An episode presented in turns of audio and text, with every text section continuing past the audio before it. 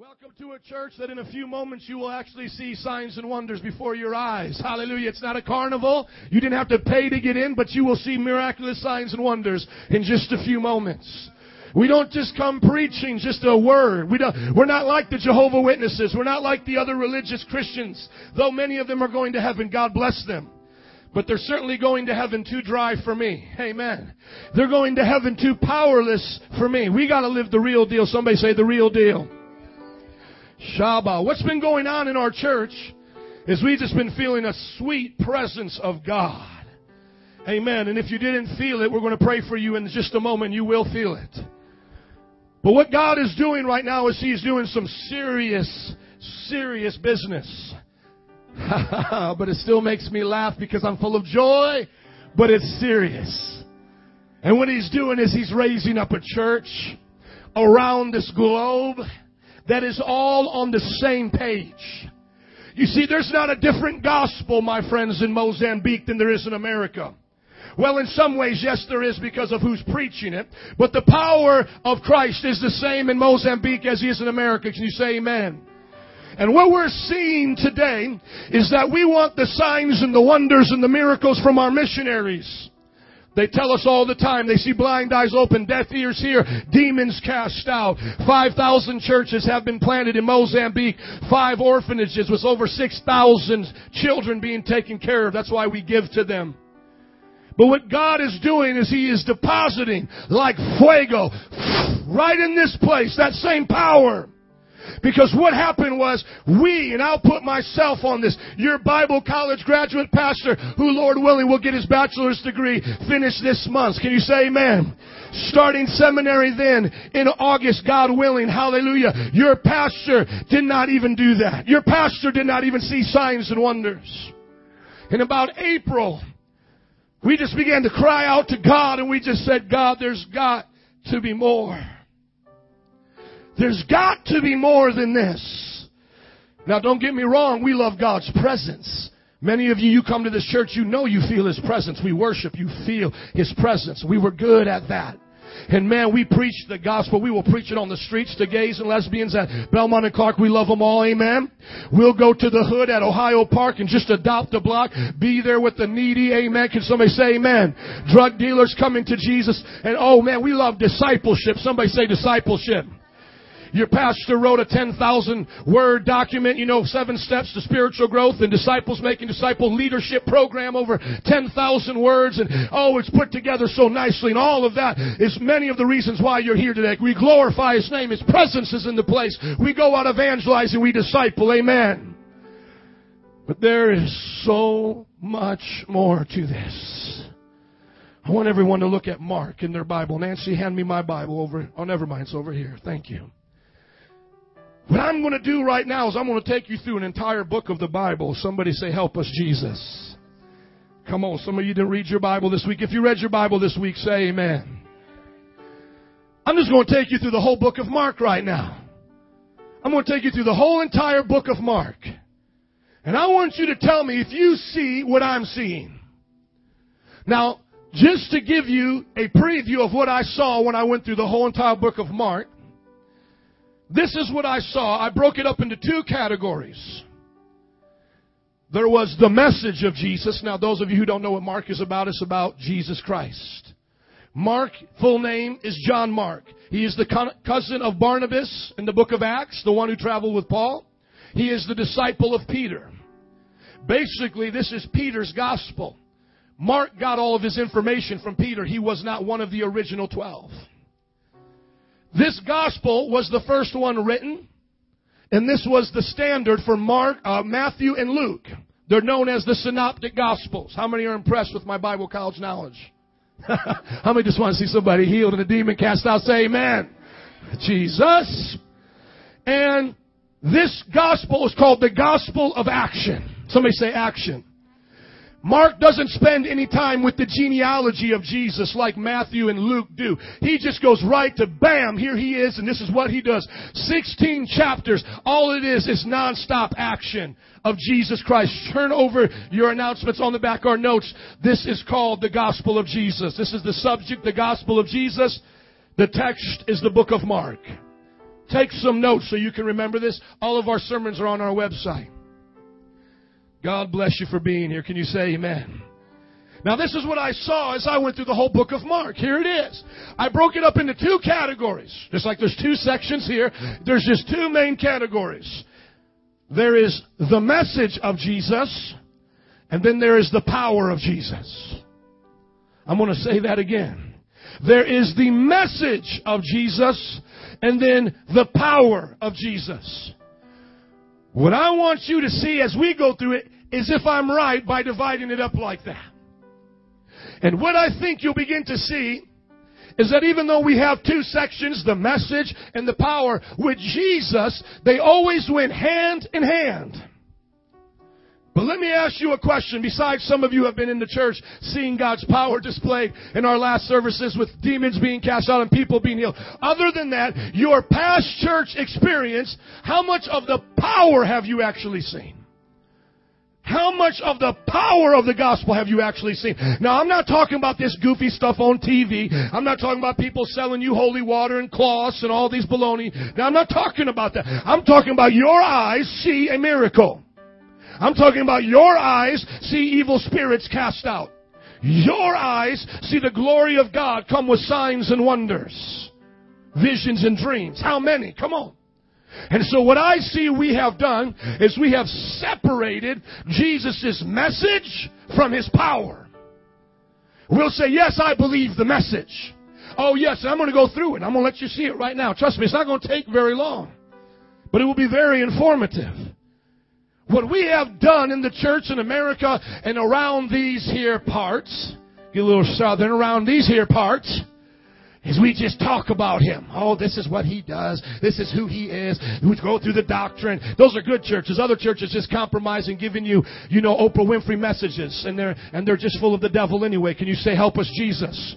But I'm talking about good churches. We're a good church, and we have been since we started three years ago. And so, man, just doctrine, and this is who Jesus is: the Father, Son, and the Holy Spirit, and this is the Word of God, and the Old Covenant is fulfilled in the New Covenant, and just you know, just a letter upon own letter, then you just go home tickled with your information. And maybe if you were at a good church, you felt His presence. But when was the last time you saw His power?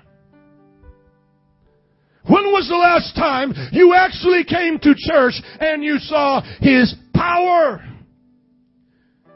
You're going to today, I promise you. I promise you. in just a few moments, I wish I could fast forward and get there right now just to prove it to you, but that's the wrong heart. I just want you to hear it in the Word right now. Somebody say He's here. He's going to show off too. Amen. I got about two different categories here teaching and demonstration, power and message.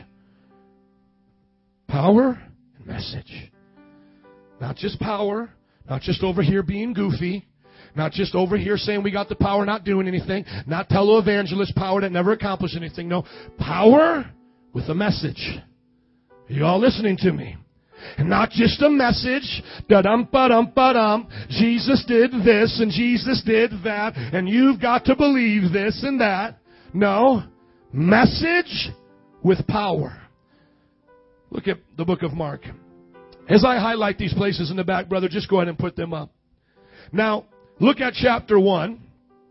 Now, the NIV, which I love, has the sections already outlined, and you can see little titles. That's not inspiration of God. That's just man trying to help you to understand the Word. What you see in the first chapter of Mark is the baptism of Jesus, his temptation. Bam, he's right now going into ministry. What's the first thing he does? Is he goes out proclaiming the good news. Look at John chapter 1 verse 14. The first thing he does is he goes out preaching the good news. John 14, after John was put in prison, prison, Jesus went into Galilee proclaiming the good news of God. The time has come, he said, the kingdom of God is near, repent and believe in the good news. Bam, there it is. That's his message. From this point on, you are going to see him add to that message. Now that you've repented, you love your neighbor. You don't hate your enemies anymore. Now that you've repented, you actually make time to pray now instead of living life selfishly. Everything else comes from that. That now God wants you to be in his kingdom. You know, if, if in Amsterdam it's legal to do drugs and it's illegal, it's legal to have prostitutes in Amsterdam. That's a fact. But once you come to America, you cannot buy prostitutes and heroin legally. Are you listening? Jesus said, repent for the kingdom of God is near. That means all of us, we've been running in the kingdom of darkness. Repent means to turn and switch directions, get in the kingdom of light, get in the kingdom of God. Amen? And then now live by kingdom rules. Do the things of the king. Somebody say the message. That's what it's all about from that point on. It's just all about his kingdom. Blessed are the meek, for they shall inherit the earth. Blessed are the poor in spirit, for they shall receive the, the kingdom of heaven. Blessed are the peacemakers, for they shall be called the sons of God. Blessed are the pure in heart, for they shall see God. What's that all teaching you? That's all teaching you kingdom principles. Why? Because you've repented, you've switched kingdoms, kingdoms, now you're in a new kingdom. Can you say amen? Shabbat. Now go on down to verse 21. Is that where he stopped? Is that where he stopped? Did he just say, okay, guys, I got a message? Now that would be wonderful if he had a message because it's better than Buddha's message. It's better than Krishna's message. It's better than Muhammad's message. It is the greatest message. It is the true message. Amen. And if that's all that it was, then that would be wonderful. But it doesn't stop there. He's got a bone to pick with the devil now. He's going to start doing some, some damage now. He's going to start displaying some power. And don't tell me here that you don't want to see God's power. Why do you think we fill up these movies with blockbuster hits like The Incredible Hulk and Iron Man and Star Wars and Lord of the Rings? Everybody here knows that there's got to be something more to life. So we get into these myths and we get into all these, these fairy tales and they, and they tickle us and they say, oh man, they make us feel better. Listen to me. What if there really was power on this earth? What if you really could step out of the natural into the supernatural? I want to tell you something. Most Christians are subnormal, subnormal. They're not normal Christians. And when subnormal Christians see you become a normal Christian, they're going to call you abnormal. Oh, look at you. You're actually praying for the sick now. You're actually believing to cast out devils now. You're actually thinking that when you pray, God talks back to you now. You're abnormal. No, we're just normal. They're subnormal. They made the Bible, many people made the Bible out to be like a fairy tale. They treat it like a lie. Guess what? I go to Disney World. You know, we'll have kids one day. We'll go to Disney World. We'll go on the Peter Pan ride. We'll tell them you're going to go flying in the air with Peter Pan. Woo! Guess what? When we leave Disney World, I don't tell my children tonight you're going to go flying with Peter Pan. How many know that would be crazy? Why do we treat the Bible like that? What you think this is Peter Pan here? He just came down, did a couple miracles, whoop, ascended to heaven. One day he's going to come back. Be ready. I wouldn't believe a lie even if it was a good lie. I wouldn't believe a lie even if it changed my life. Some people say, well, you know, I don't believe that Christianity stuff, but you know what? If it worked for you, that's fine. Like, you know, if a good lie helps you, it's okay to believe a lie. My friends, this is either true or it is a lie. It is either all true or it's all a lie. Are you listening to me? Jesus Christ did not just come with a message, He then came in power. Look on down, verse 21, then He went to Capernaum. When the Sabbath came, Jesus went to the synagogue, went right to the church, and you're going to find out there were demons in the church. Not deacons, demons. Some of you got that. It's okay. We love our deacons here though. The people were amazed at his teaching. Wow, Jesus, you have a teaching. But now watch. And authority. He had authority not as a man or teacher of the law. Just then in the synagogue, a man who was possessed by an evil spirit cried out, What do you want with us, Jesus of Nazareth? Have you come to destroy us? I know who you are, the Holy One of God. in the church, while he's teaching, somebody actually had an evil spirit. And just because people have evil spirits doesn't mean they're any less than us. It just means that they've been hurt and afflicted by the, by the devil and Jesus wants to set them free. You're going to see that demonstrated in just a few moments in this place today. Jesus loves everybody, even the ones that the devil has afflicted. Bam, it kicks off. He's not only teaching, he has authority. Now go on down to verse 32. Hallelujah. Go to verse 32 and see what's up with Jesus now. He's on a roll now. He, can, he has a teaching. He's casting out devils. Verse 32, that evening after sunset, people brought to Jesus all the sick and demon possessed. Now how did we ever get to the point where we didn't think church needed to see people that were sick healed and demon possessed people set free? When did we ever get to that point? I just want to ask you, when did we give that up? When did we say that we're just going to come to church and do our own thing? Look what Jesus did. He taught with authority and people began to come to him who were sick and demon possessed. The whole town gathered at the door and Jesus healed many who had various diseases. He also drove out many demons, but he would not let them speak because they knew who he was. So now you see at the very first chapter in the book of Mark. Here it is, ladies and gentlemen. Jesus has a message and he has the power. As you go through the rest of the 15 chapters of the book of Mark, that's all it is. His message and his power. He likes to pray. He goes up and prays. He then heals a man of leprosy. He then heals a paralytic. Come on, Jesus. He then begins to call disciples. He then starts teaching them about praying and fasting. He then teaches them that he fulfilled the law. And then as you go to chapter 3, look at chapter 3, verse 11. All of you who have NIVs, because that's how we roll in this church with the NIV. That's how we roll. Y'all seeing the big headings right there is so simple. Now look at chapter 3, verse 11. Whenever the evil spirits saw him, they fell down before him and cried out, You are the Son of God. And he gave them strict orders not to tell anyone. Jesus went up on a mountainside, called to those, called to him those he wanted, and he appointed twelve, designating them apostles, that they may start churches and give seminars. Is that what it says? He called to himself twelve apostles, that they may start Bible colleges, and that they may give a lot of head information about eschatology, pneumatology, soteriology, and all of those things. Is that what it says? You said it kind of weak. Is that what Jesus came to do? Yes or no, saints? I want to know just what you think he came to do. Did he come to play a religious game and play patty cake with the Pharisees and like what most churches are today? Is that what he came to do? Yes or no? It says he appointed them and he gave them authority, the same authority that he had, that he may send them out to preach and have authority to drive out demons. Not to talk to demons, not to ask demons to leave, but to drive them out in Jesus' name. Can somebody get me a towel or something? I'm so hot up here today. I'm not wearing long sleeve anymore. Now keep on going down to verse 20. So what does he do? He preaches. He has power. He begins to do miracles. He begins to heal people. Then he begins to teach them on different principles. Then in verse 20, he begins to teach them, thank you, about the power of Satan, how you got to kick him out. Then he deals with his mothers and brothers because they don't even believe him. They don't even believe after he's already done this that he is who he says he is. Even his own mother is starting to doubt.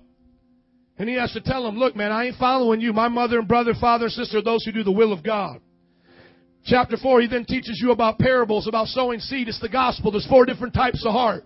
The last heart is the heart you want to be. Take time to read it. He then talks about the lamp on a stand. That's who you are. You're going to get your shine on for Jesus. Somebody say bling bling.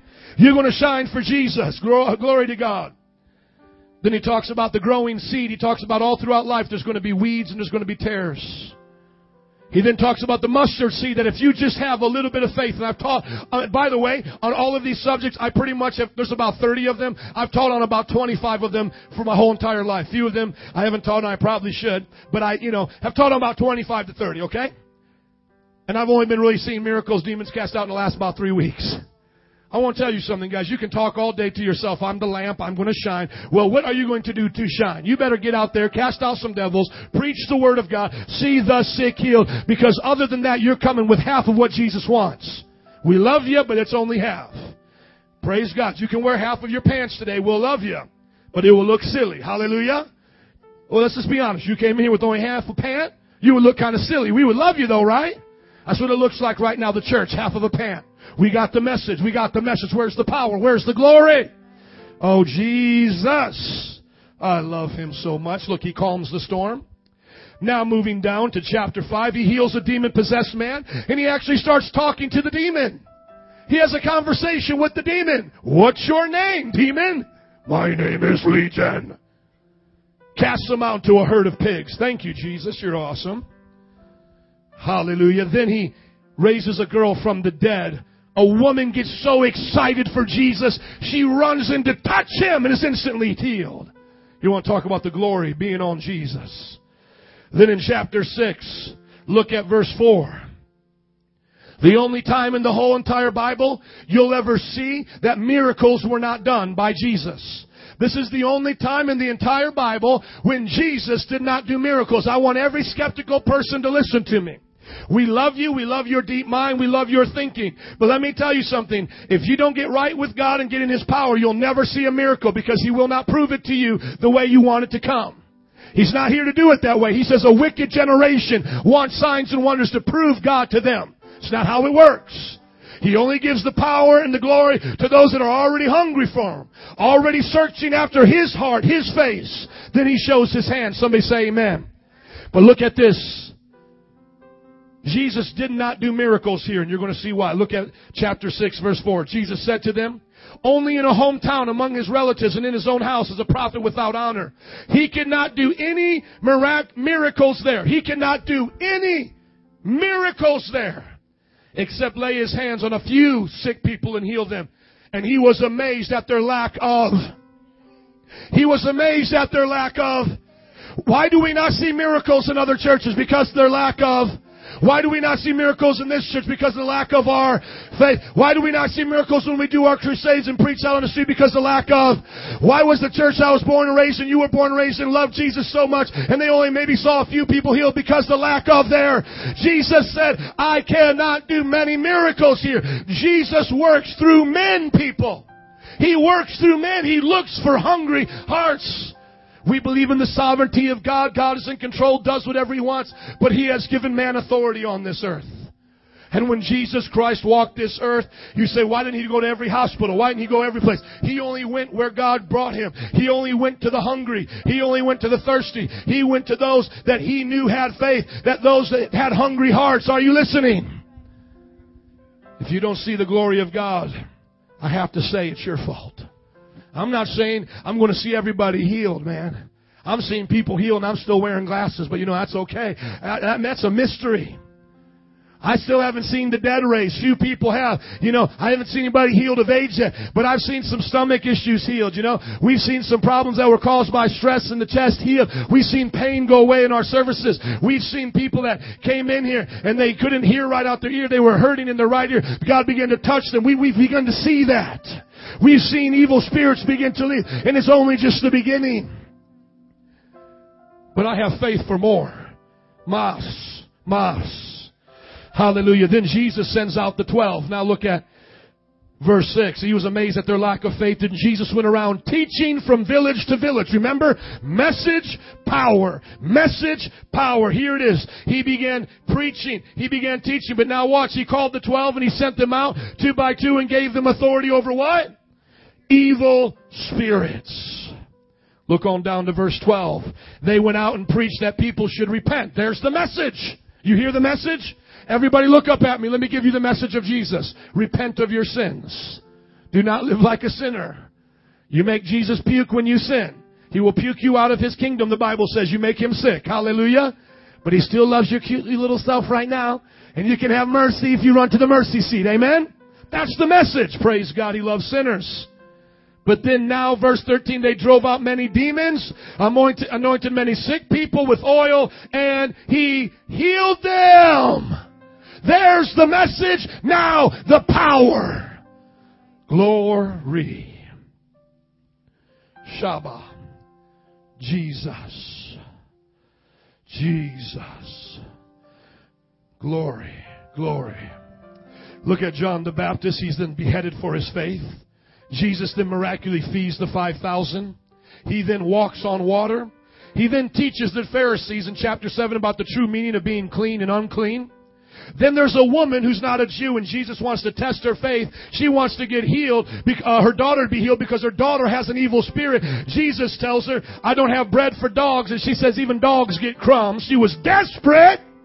I said she was desperate and she got a miracle.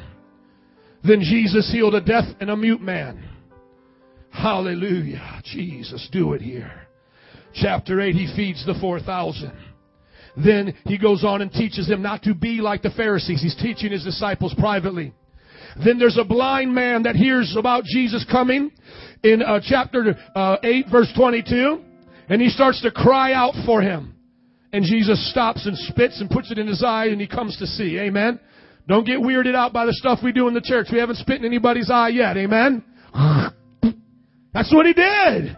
So y'all don't like that Jesus. I'm not going to say y'all, but there's some people who don't like that Jesus. They don't like the spit in your eye to get you healed Jesus. You know why? They want, you know, Bill Gates look like a businessman Jesus, prosperity gospel. But I got something to say about that. To hell with that gospel. I want the Jesus that does radical crazy stuff but does miracles and power in the name of Jesus. Aren't you tired of phony baloney religion? I'm not saying there's anything wrong with wearing a suit. God bless you. You like wearing it? That's fine. I'm just sweating like a hog already. I got a shirt on. I'm trying, people. I even got chocolates. I couldn't even wear them. Just, just let me just try to be like Jesus. Amen. The man didn't come in fancy clothes, but the Bible says he spit and healed somebody. Wiped it on their eye. Glory to God. Peter then has a revelation about who he is. You're the Christ. Good job, Peter. That's who I am. Now let's go and tell everybody. Or don't tell anybody now, but you will soon. Jesus then talks about his death. Chapter 9, Jesus says, Hey boys, you want to go up to a mountain and I'll show you who I am for all of eternity? See, they thought maybe just Dito Jesus was born in a little manger and he was just a little cute Jesus. But Jesus said, hey guys, I used to exist before I ever came down here. I'm the son of God equal to the Father. And now go up to this mountain. And the Bible says he transformed in front of their very eyes into the glorious son of God. Amen. And the Bible says Elijah and Moses came there and then the glory cloud came down and the Father spoke. Either that's Peter Pan or that was one of the greatest visitations on the planet earth. Wouldn't you like to be there? Can you say amen? Hallelujah. Peter's like, Jesus, let's spend the night here. I want to live here. I never want to leave. Woo! Get me in that, Jesus. Woo! Jesus. Just come like that, Lord. Woo, Jesus. Now look at this. He heals a boy of an evil spirit. Now here's the problem right here. Because while he's up on the mountain being glorified, they're seeing all of this. He comes back down. There is a boy with a spirit. And the disciples, the other ten that were left down there, the rather, the other nine, because Peter, James, and John were up there with him. And he comes down, and these, these other nine are trying to cast out a devil. And they can't do it. They had done it before, but they can't do it now. Now look at what he tells them. We'll just look at that verse uh, 18 so you can see a chapter, chapter 9, verse 18. He says, what y'all arguing about? Now, verse 18, uh, the man says, Whenever it seizes him, it throws him to the ground. It, he foams at the mouth, gnashes his teeth, and becomes rigid. I asked your disciples to drive out the spirit, but they could not. Does he just say to them, Oh, well, boys, you're not always going to be able to drive out demons? Well, boys, it's not always going to be that way. Some demons get to stay in people's lives. Is that what he said? Look at verse 19. Oh, unbelieving generation. Jesus replied, How long shall I put up with you? How long shall I stay with you? How long shall I put up with you? Bring the boy here. Now, how many know that's parent talk right here? You see your child playing in the mud, you pull him up. Now, son, how long am I going to put up with you doing that? He looks at his disciple and he says, Come on, fellas, haven't you got the point yet? You guys can really do this. Why do I always got to come down here and do it myself? Bring the boy here. Some of you don't think you have authority to drive out demons. Jesus is trying to get you on that same page. He said in John, the works that I've done you shall do. And we're going to get to the end, by the way. And it gets really good, Mark 16, by the way. But right here, he's looking at him. Come on, boys. You can do this. Then he says in verse 23, everything is possible for him who believes. He then rebukes the devil. The young man begins to buck and jerk, falls on the floor like a dead person. They lift him up and he's healed, set free from the power of the devil. Then in verse 29, they said, how can this, how can you do it? He said, by prayer and fasting. He then begins to teach them about who's the greatest, that we're going to be servants in this kingdom. Now look at verse 38 of that same chapter. The other people who were watching Jesus got so excited, they went out and started driving out demons themselves. Some of you are like, well, I don't know if this is for me. I don't know if I'm going to see sick people. I don't know if I'm going to see demons drove out. Here you have people that were already driving out demons and they weren't even always with the 12. Look at, they said, teacher, we saw a man driving out demons in your name. Come on. And we told him to stop because he was not one of us. How many know Peter or, or John didn't have his thinking cap on that day? How many know that right there? Hello? He wasn't thinking right. He was like, let's stop them from casting out demons. When, it, when, when we keep seeing this happen, I'm just, I'm just waiting for the religious people to say you need to stop casting out demons. That's too much. I just, I can just wait to hear that. I can, I, can, I know people are going to say that. Do not stop him, Jesus said. No one who does a miracle in my name can in the next moment say anything bad about me. Then he starts talking about people having sin issues. Cut off your hand, cut off your foot, do whatever you gotta do to live holy. Somebody say amen. Then he gives the prescription for a good marriage. Don't get divorced. He then starts talking about children and how children can receive the kingdom of God. Then a rich man comes to him, wants to get in the kingdom, but he says, hey, to get in my kingdom, you gotta become poor. You can't come in here rich, daddy warbucks. You gotta come in here poor. But then when you come to Jesus, you won't be poor no more. Amen. He will bless you. But he says, you better lay it down. You better not love that money. The rich man walked away. Jesus didn't go after him, by the way. Amen. He didn't care. He loved his soul, but he's not worrying about people getting offended. That's okay. Then Jesus predicts his death. We're in 1032. Then James and John, they're so radical and bold. They say, Hey, Jesus, can we sit with you on your right and left hand when we get to glory? And Jesus is like, Y'all crazy. But you're going to have to suffer, and, and you will. And he talks to them about that. Then blind Bartimaeus comes up and he has an awesome testimony because he screams out and he just gets uh, rebuked. People, he starts screaming out, Jesus, heal me. And people are like, shut up, shut up, shut up. And he screamed even more. And finally Jesus said, I can hear him. Bring him here. What do you want? He said, I want to see, be healed. And he was healed. Amen. There's a miracle. Chapter 11, he comes into Jerusalem. People are worshiping him. That just shows you the deity of Christ. You don't worship an angel. He's not the archangel Michael. Tell Jehovah Witnesses they need to worship Jehovah the Son as well. Amen. Father God. He said in one name, the Father, Son, Holy Spirit's one name. Now look here, he clears the temple. He rebukes the religious people for not making the house of God a house of prayer, but instead a den of thieves. They're selling their books for $9.99. They have their little restaurants. They have their little money exchange business going on, their currency exchange, and Jesus rebukes them. What do you think Jesus would say to most churches today? Are they a house of prayer? What happens when we pray? Sick people get healed. What happens when we pray? Demons get cast out. What happens when we pray? Signs and wonders happen. That's what he wants his house to be like. Somebody say amen. And it's for all of the nations. Even the Boricua nation. Hallelujah. Next week, Gloria Dios, fuego in Humboldt Park. Glory everywhere in Jesus' name. Wait till we bind up devils there. What happens? Get ready. We probably don't even have enough catchers and holders to get them down because I'm telling you, it's going to get off the chain when we get out there, guys. I just sense it in my heart. Revival's coming to that park. Amen. Fuego. Then he curses a fig tree because he wants to use it as an example of how Israel's coming under the curse because they don't bear fruit. And he teaches them that they have faith in God, they can move mountains. That's where that scripture's found. Then the Jewish religious leaders start questioning him about his authority. And he asks them a question that they can't answer, and he says, Well, if you can't answer mine, I won't answer yours. He then starts getting them ready for judgment. In chapter 12, he starts giving them parables about what it's going to be like when he comes back and how he'll judge the Jewish nation. People then try to ask him, should they pay taxes? He says, yes, obey the laws of the land. We're looking at 12, 18. Then Jesus talks about the marriage supper of the Lamb that he'll have after judgment day. He talks about the resurrection. Do you know that when your soul dies, you'll either go to heaven or hell based upon your relationship with God? But after judgment day, everybody will be resurrected. Those that live for God are resurrected body for eternal life on the new earth, and those for uh, who live for the devil are resurrected body for damnation in the lake of fire. That's what it's about right there. Read it. It's really nice. Uh, the greatest commandment. Amen.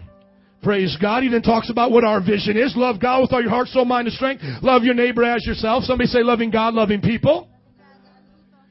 Jesus begins then to talk about who he is. And then he watches people give offering and he starts talking about, you know, you're going to be great if you just give what you have and you give it to God. Then in chapter 13, he starts giving you all the signs of the end time. We got videos on that. He goes to say, you're not going to know the hour of the day. It's going to come like a thief in the night, so be ready. Then in chapter 14, a woman comes to him, bows down, she washes his feet with her perfume and her tears and her hair. Then he has the Last Supper. How many just enjoyed the Gospels? Can you say amen? He had a message and he had power. Did you not just see that in his life? We just went through the whole book of Mark. We just went through the whole book of Mark. There it is in a nutshell. What does it start off with? Repent, the kingdom of God is at hand. Okay. So from this point on, you repent, you get with God. These are the things you do. You saw all the messages. There they are. Now do them. Read about them. We got uh, about a hundred plus sermons on our video player, sermon player. Listen to them. Do what you gotta do. Buy books.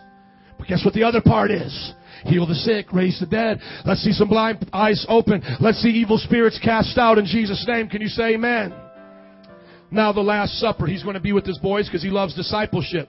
That's how he's going to build his church. His plan is to eventually leave and send the Holy Spirit and for men to preach the gospel and do what he did. We're getting to that. Then Judas betrays him. He goes up to Gethsemane. He prays.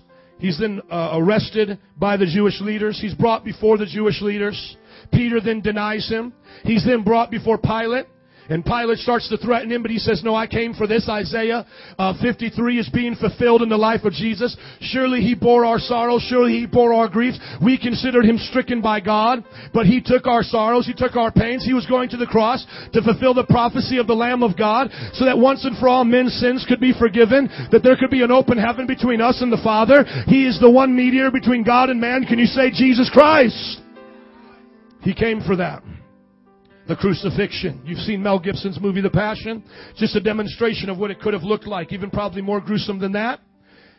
He then says his last words, Eli, Eli, lama sabachthani. That's Aramaic for my God, my God, why have you forsaken me? He then gives up his spirit and soul he, did, he goes up to the Father, presents himself. His body then gets put into a grave. He then presents the blood offering to the Father in the holy place. He then defeats the devil for the sake of man to give them authority. And then on the third day, he raises up. Somebody say, the resurrection! You are now to the last chapter. I love Jesus. Isn't he awesome? Isn't Jesus great? That he loves us that right now we're going to read what he told the disciples. And if you love Jesus and you've repented you followed the message, this is for you and me right now. This means right now our natural gets with his super power and now it becomes supernatural. Right now, we can start to believe for things to happen. No, no, nobody would believe. No eye has seen, no ear has heard. Oh, Jesus. Let these words come alive as you read them again. Verse 14, later Jesus, after appearing to the eleven as he was eating, he rebuked them for their lack of faith. Boys, why didn't you believe? And their stubborn refusal to believe those who had seen him after he had risen. They didn't even believe that, you know, here the women are coming to the disciples saying, Jesus is alive, Jesus is alive. And they're like, I won't believe until I see it. Jesus rebukes them for being stubborn. Don't get rebuked by Jesus today for being stubborn. Amen. Just believe in him. He said to them, Go into all the world. Shabbat. Here it is, arson. Did you have a good time preaching Friday night? Amen. Did you all have a good time preaching Saturday? How many are just preachers of the gospel? You just preach everywhere. Well, here it is. There's a message and there's power. Look at what he says, guys. Ladies and gentlemen, brothers and sisters, hermanos and hermanas, saints of God. Go into all the world and preach the good news to all creation. It's your turn now. Whoever believes and is baptized will be saved, but whoever does not believe will be condemned. And that's the end of the story, period. Go about your way, start cathedrals, and start baptizing everybody. And if they don't come, make your church like a movie theater. Have 15 minute sermonettes. Have just plain old worship like rock and roll music. Serve some food at the end in your cafe. And then have little home groups where you talk about your hobbies. Little motorcycle group little baseball group, and we'll call that church. Because we believe. Is that what he said? Without hands raised, how many of you went to churches like that? You know, hey guys, thanks for coming. I'm kind of giving you my impression because to me they're a wimpy in spirit. They may smile, you know. But hey guys, thanks for coming. Love your neighbor. Don't do anything bad to anybody else. Be nice. You know, every now and then give the goodwill. Read your Bible this week, you know, and I'll see you guys next week, okay? Thanks for coming. Come on. Is that what church was like? Or maybe yours was more like, and then he feeds you communion. Now partake. Ah, I feel him. I am eating of Jesus now. Oh, he's so good too. Don't you know that the Catholic Church believes in the transubstantiation of the wine and the wafer that you're actually partaking the flesh? Where did that ever get into our church? Then you bow down to some man of uh, the patron saint of lost keys. Oh, uh, Saint Lazaro, I lost my keys this week. Please help me light the little candle. Ouch, ouch, ouch. You could say, oh my, oh me, but it's better if you just say amen, because it's right and it's tight. Amen. I just, I just want to put it out there. I already know the devil doesn't like me. It's okay if people get offended. They didn't like Jesus either. I didn't come to say I'm perfect myself. I just came to say it didn't end right there.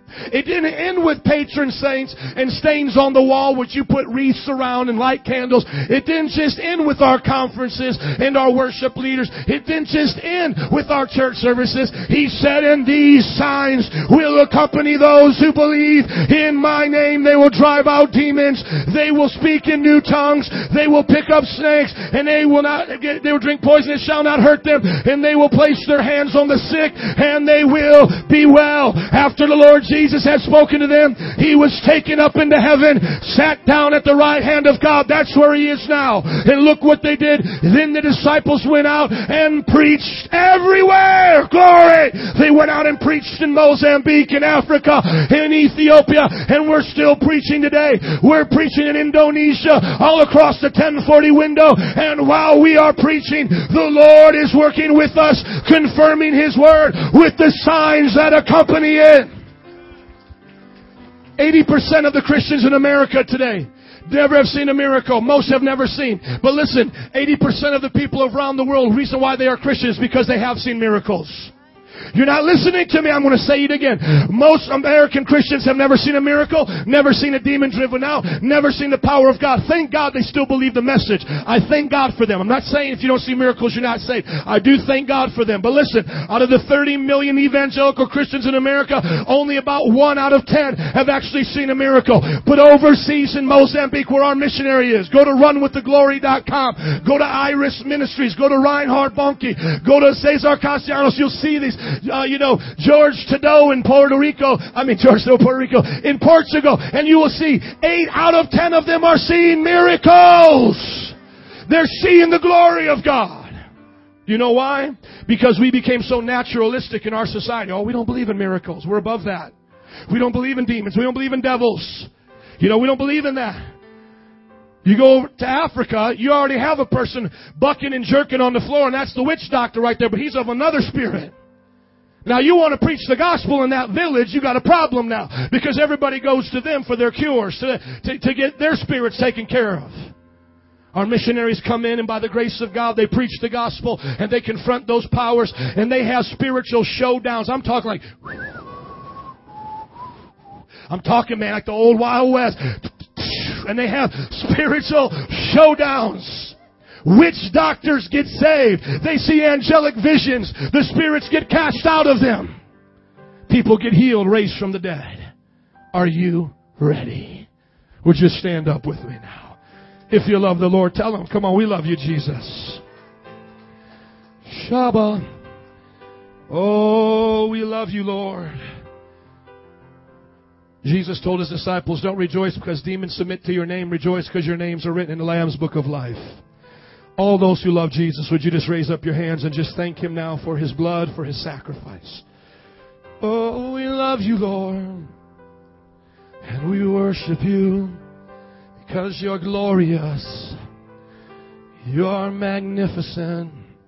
You are awesome, God.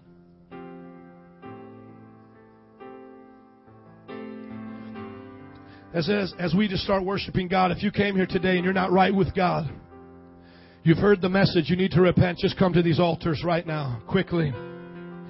If you need to repent before God, just come right now, kneel at these altars.